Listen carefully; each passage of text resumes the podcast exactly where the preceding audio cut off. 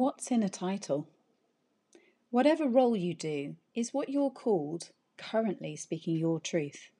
It could be mum, mummy, mother, granny, grandmother, father, dad.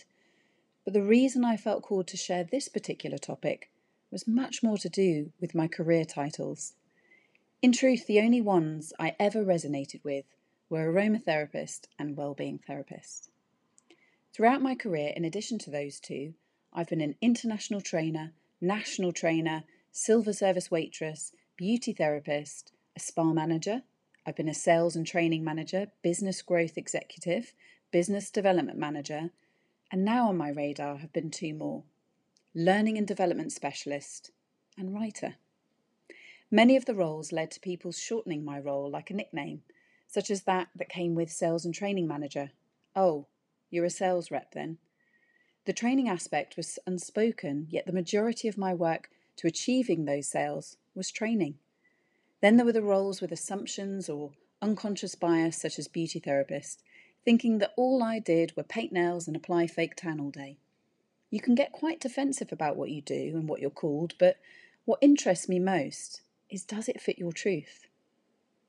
I applied for that learning and development specialist role, another maternity contract. I'd have been stepping into their shoes for twelve months, and I was going to work differently. Naturally, my skills and experience are different, but yet we are both capable of bringing great things into the role. One of my niggles about applying for that role was the term specialist. I just didn't relate to it.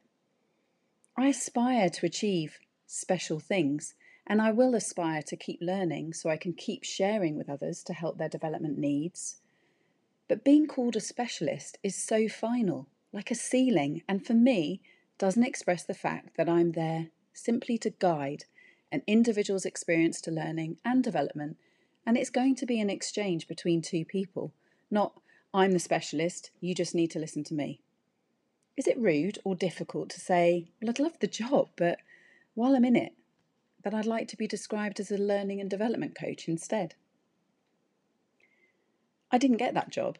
In fact, it was actually very humbling not to get it. I felt so ready for it, and could see it as a stepping stone into H R positions down the line, channeling the caring career I'd always had and applying it in a different way.